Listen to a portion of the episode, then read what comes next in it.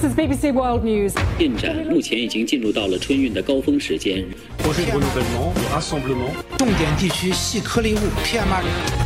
뉴스 하이라이트 오늘은 글로벌 뉴스 정리해 보겠습니다. 전주현 외신캐스터 나와 계세요. 안녕하세요. 네, 안녕하세요. 네, 우리 설 연휴 기간에 미국에서는 총격 사건이 이어졌는데 한 20여 명의 사망자가 발생했다고요. 네, 방금 전 속보로도 또다시 워싱턴 주에서 총기 난사 사건이 있었는데요. 어. 현지 시간으로 24일이었고요. 워싱턴 주에 있는 한 편의점에서 21살 남성 저리드 헤덕이 총기를 난사했습니다. 무차별 총격 상황으로 보인다라고 경찰서장이 음. 밝혔는데요.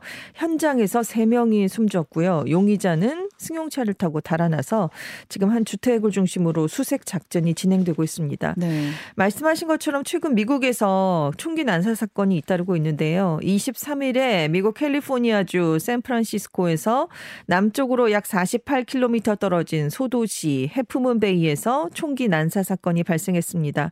7명이 숨졌고요. 아. 1명이 부상을 입었습니다. 이 총기 사건이 교외 지역에 있는 버섯 농장에서 발생을 했어요. 용의자가 67세 중국계 주민인 자오춘리였는데 체포가 됐습니다. 음. 희생자들은 중국인 농장 직원들로 밝혀졌습니다. 지금 단독 범행일 가능성의 무게가 실리고 있고요. 범행 동기는 아직 파악이 되지 않았습니다. 또 23일 밤에는 캘리포니아주 오클랜드의 한 주유소에서도 총격전이 발생해서 한 명이 숨지고 일곱 명이 다쳤고요. 근데 또 앞서서 총격 사건이 있어서 헷갈렸던 말이죠. 마- 맞습니다. 네. 그래서 많은 분들이 아 그 일 아니었나라고 음. 하셨는데 왜냐하면 23일 총격 사건은 이제 버섯 농장에서 발생한 거였고 네. 이틀 전인 21일에는 캘리포니아주 LA 카운티 몬터레이 파크에서도 72세 중국계 남성 휴 켄트렌이 댄스 교습소에서 무차별 총격을 가했습니다. 음. 이 사망자가 지금 11 명까지 늘어난 아, 상황이고요. 네. 희생자 대부분이 중국계 주민들이었습니다. 이 범인은 스스로 목숨을 끊었고요. 이 사건도 지금 구체적인 범행 동기는 밝혀지지 않았습니다. 그리고 미국 중부 아이오와주에 있는 그 한 교육센터에서도 23일에 총격 사건이 일어났어요. 학생 2명이 숨지고 교사 1명이 다쳤는데 이게 무차별 총격은 아니었고 특정한 표적을 노린 공격이었다라고 경찰이 얘기했습니다. 그래서 미국 내 총격 사건을 추적 하는 총기 폭력 아카이브에 따르면 올 들어서 현재까지 총 38번의 총기 난사 어. 사건이 발생했는데 오늘 새벽에 발생했으니까 또 한 건 늘었고요. 네. 이게 지금 관련 집계가 시작된 이후에 최고치를 기록한 수치입니다. 올 들어 현재까지면 지금 1월이잖아요. 네, 얼마 안 됐잖아요. 네. 1월도 다안 끝났거든요. 네, 1월 그 기간 동안에 지금 네. 39번의 총기 난사 사건이 발생한 건데 이 문제가 심각해 보이니까 바이든 정부도 총기 규제를 좀 강력하게 추진할 거다 이렇게 전망이 되고 있습니다. 그렇습니다. 민주당이 작년 6월에 한 30년 만에 처음으로 총기 규제를 강화하는 법안을 통과시키고요. 총기를 구매하는 18세에서 21세 국민에 대한 신원조회를 까다롭게 바꾸기로 했었는데요.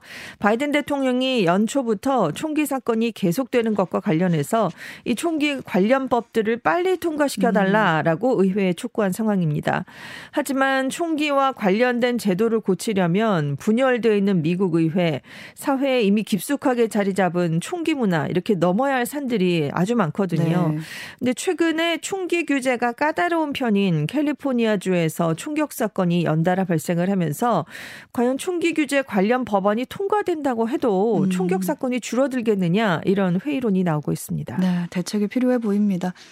현재 우리나라에 강력한 한파가 발생하고 있는데 중국과 일본도 마찬가지라고 하더라고요. 지금 동북아시아 전체가 동시에 얼어붙은 상황이라고요. 그렇습니다. 22일에 중국 동북부 해룽장성 모허시의 기온이 영하 53도를 기록했어요. 체감 온도가 아니라 그냥 기온이 영하 53도였습니다. 어머, 네네. 네.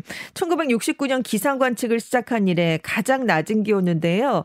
이전 역대 최저 기온은 1969년에 영하 52.3도였다고 합니다. 조금 더 낮아진 셈이죠. 네. 이 모어치가 워낙 추운 곳이에요. 중국과 러시아의 국경 도시여서 위도상으로는 중국에서 가장 북쪽에 있는 곳입니다. 겨울이 8개월 동안 지속이 되고요. 음. 연평균 기온이 영하 3도 안팎입니다. 그래서 중국의 북극이다. 이런 별명이 있는데 그래서 추위에 주민들이 많이 익숙하긴 해요. 그런데 이번에는 이례적으로 사흘 연속으로 영하 50도 아래로 기온이 아, 떨어졌습니다. 네. 정말 역대 최강 추위가 왔는데요. 그래서 춘제 연휴였지만 모허시 당국이 난방이나 온수가 중단되지 않도록 특별 비상근무를 서기도 했고요. 네, 저희 영하 17도, 18도만 돼도 네. 이렇게 놀라고 그렇죠. 경험해보지 못한 추위다 하는데 여긴 어떻겠어요? 그렇습니다. 일본에서도 지금 한파가 왔어요. 10년에 음. 한번 정도 오는 한파가 왔습니다. 외출 자제령이 내려졌는데요. 당국이 24일에서 26일 사흘 동안 전국적으로 최강 한파와 폭설이 내릴 것이다. 라면서 주의를 당부했습니다. 오늘은 좀처럼 영하권으로 떨어지지 않는 도쿄도 영하 3도까지 내려갈 것으로 전망되고 있고요. 음.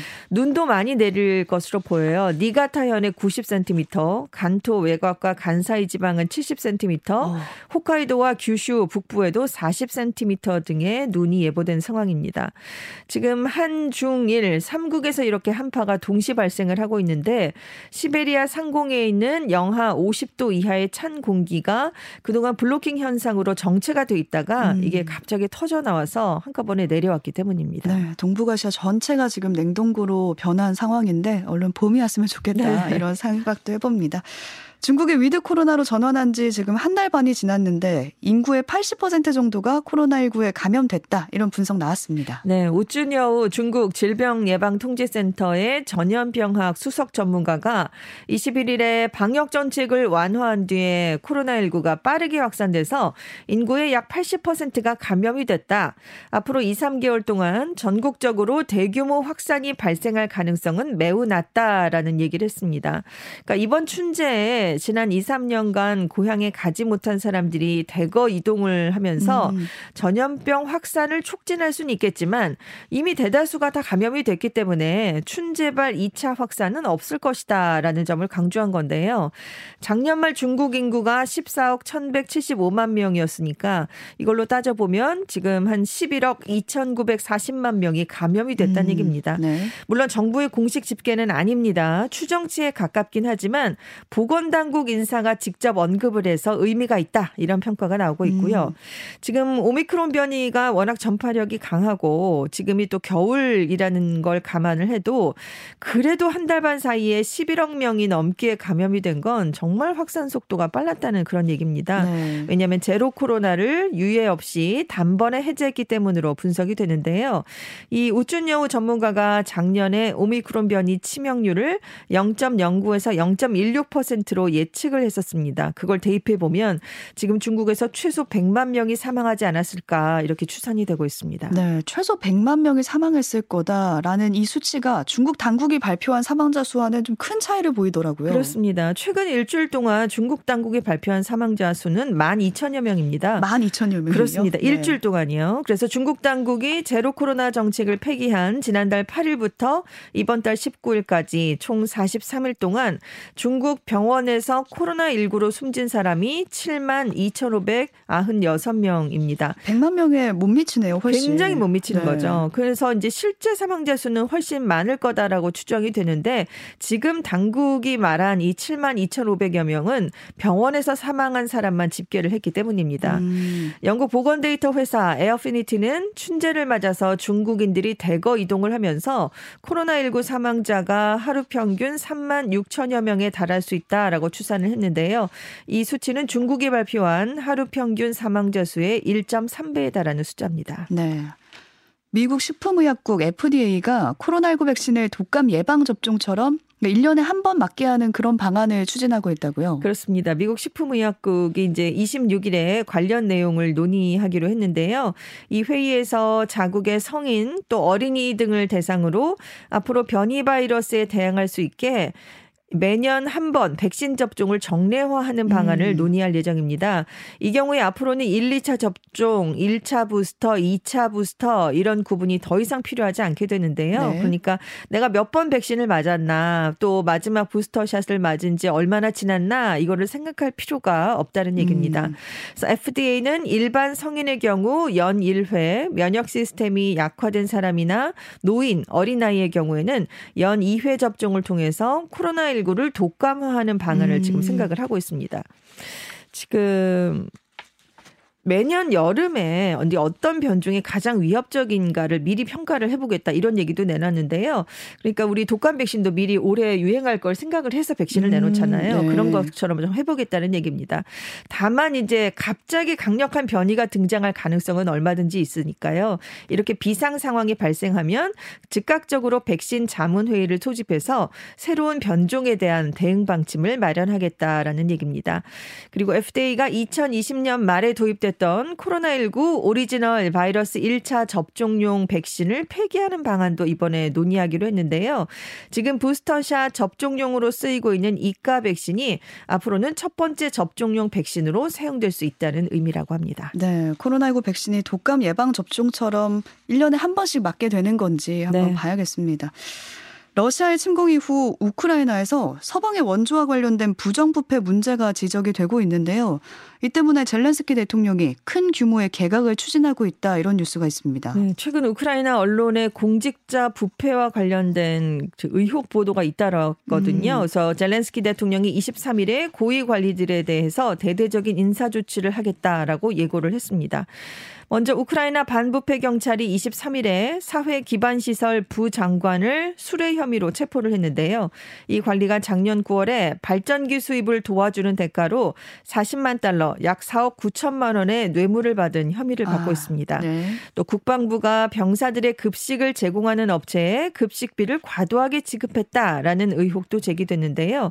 지금 우크라이나 언론들은 국가 반부패국이 3억 5,200만 달러, 약 4,013억 원 규모의 정보 조달과 관련된 자금 도용 또 권력 남용을 수사하고 있는 것으로 알려졌습니다. 전쟁 중에 지금 고위 관리들이 네. 뭐 하고 있는 건가 이런 그렇죠. 국민들의 불만이 클 것 같아요. 그렇습니다. 젤렌스키 대통령이 2019년에 우크라이나의 고질적인 부정부패를 척결하겠다 이런 공약을 내세워서 압도적인 표차로 당선이 됐었거든요. 음. 하지만 관련 개혁이 잘 이루어지지 않았고요. 특히 전쟁이 시작되면서 이 부정부패와 관련된 개혁은 관심 에서 좀 멀어졌습니다.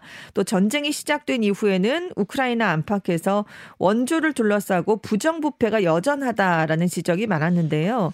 지금 우크라이나가 전쟁이 시작된 이후 경제 규모가 3분의 1이나 줄었습니다. 음. 서방의 원조에 크게 의존하고 있는데요. 그래서 국제통화기금, 유럽연합 등은 원조 운용을 좀 투명하게 해라. 이걸 음. 계속해서 요구를 해왔는데요. 네.